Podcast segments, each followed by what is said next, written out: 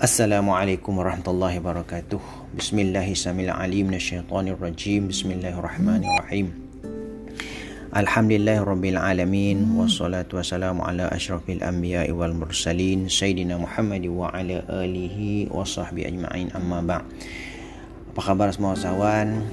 Saya doakan anda semua sihat dan dirahmati oleh Allah Subhanahu wa taala. Baik, pada pagi ini kita teruskan lagi di bawah tajuk ciri-ciri keusahawanan Islam di mana pada kali ini kita membincangkan itu tentang ciri murah dengan senyum, senyuman.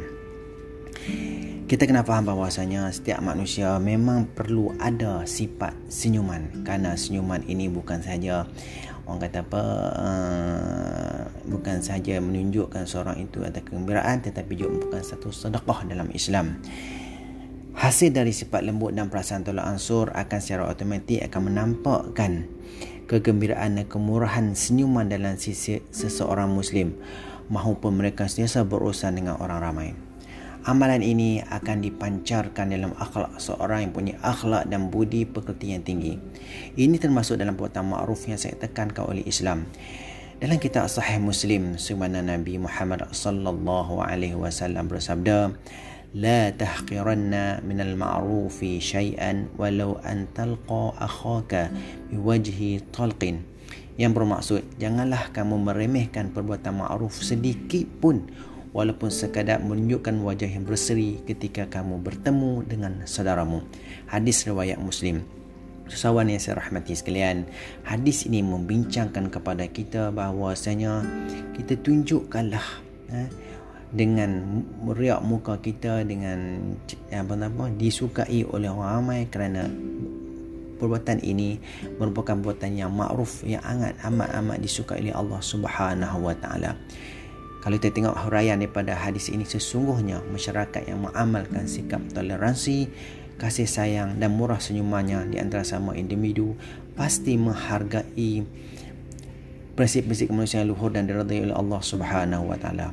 Baik, bagi para usahawan yang murah dengan senyuman, mereka akan menyampaikan maksud kepada pelanggannya ataupun kepada peniaga bahawa mereka disukai dan disenangi.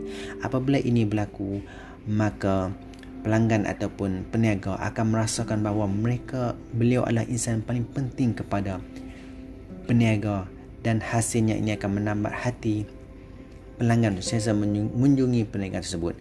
Dalam persaingan perniagaan yang semakin sengit unsur-unsur kemanusiaan ini memang perlu ada pada seorang usahawan kerana manusia bukan sahaja sekadar menilai dari segi barangan yang murah barangan yang berkualiti tetapi juga menilai daripada orang yang dia berurusan ni semasa menjalankan perniagaan tersebut. Kalau kita tengok lagi hadis Nabi Muhammad sallallahu alaihi wasallam sebagaimana dimaksudkan kamu tidak akan mampu berbuat baik kepada orang ramai. Hanya dengan bertemu maka hendaklah kebaikannya sampai kepada manusia dengan dengan menunjukkan riak wajahmu itu sama-sama yang saya rahmati lagi saya sekalian. Mudah-mudahan ya, pertemuan kita pada pagi ini sikit sebanyak memberikan maklumat memberi info dan memberi uh, maklumat penting dan dapat diamalkan dalam kehidupan sekalian. Wallahu alam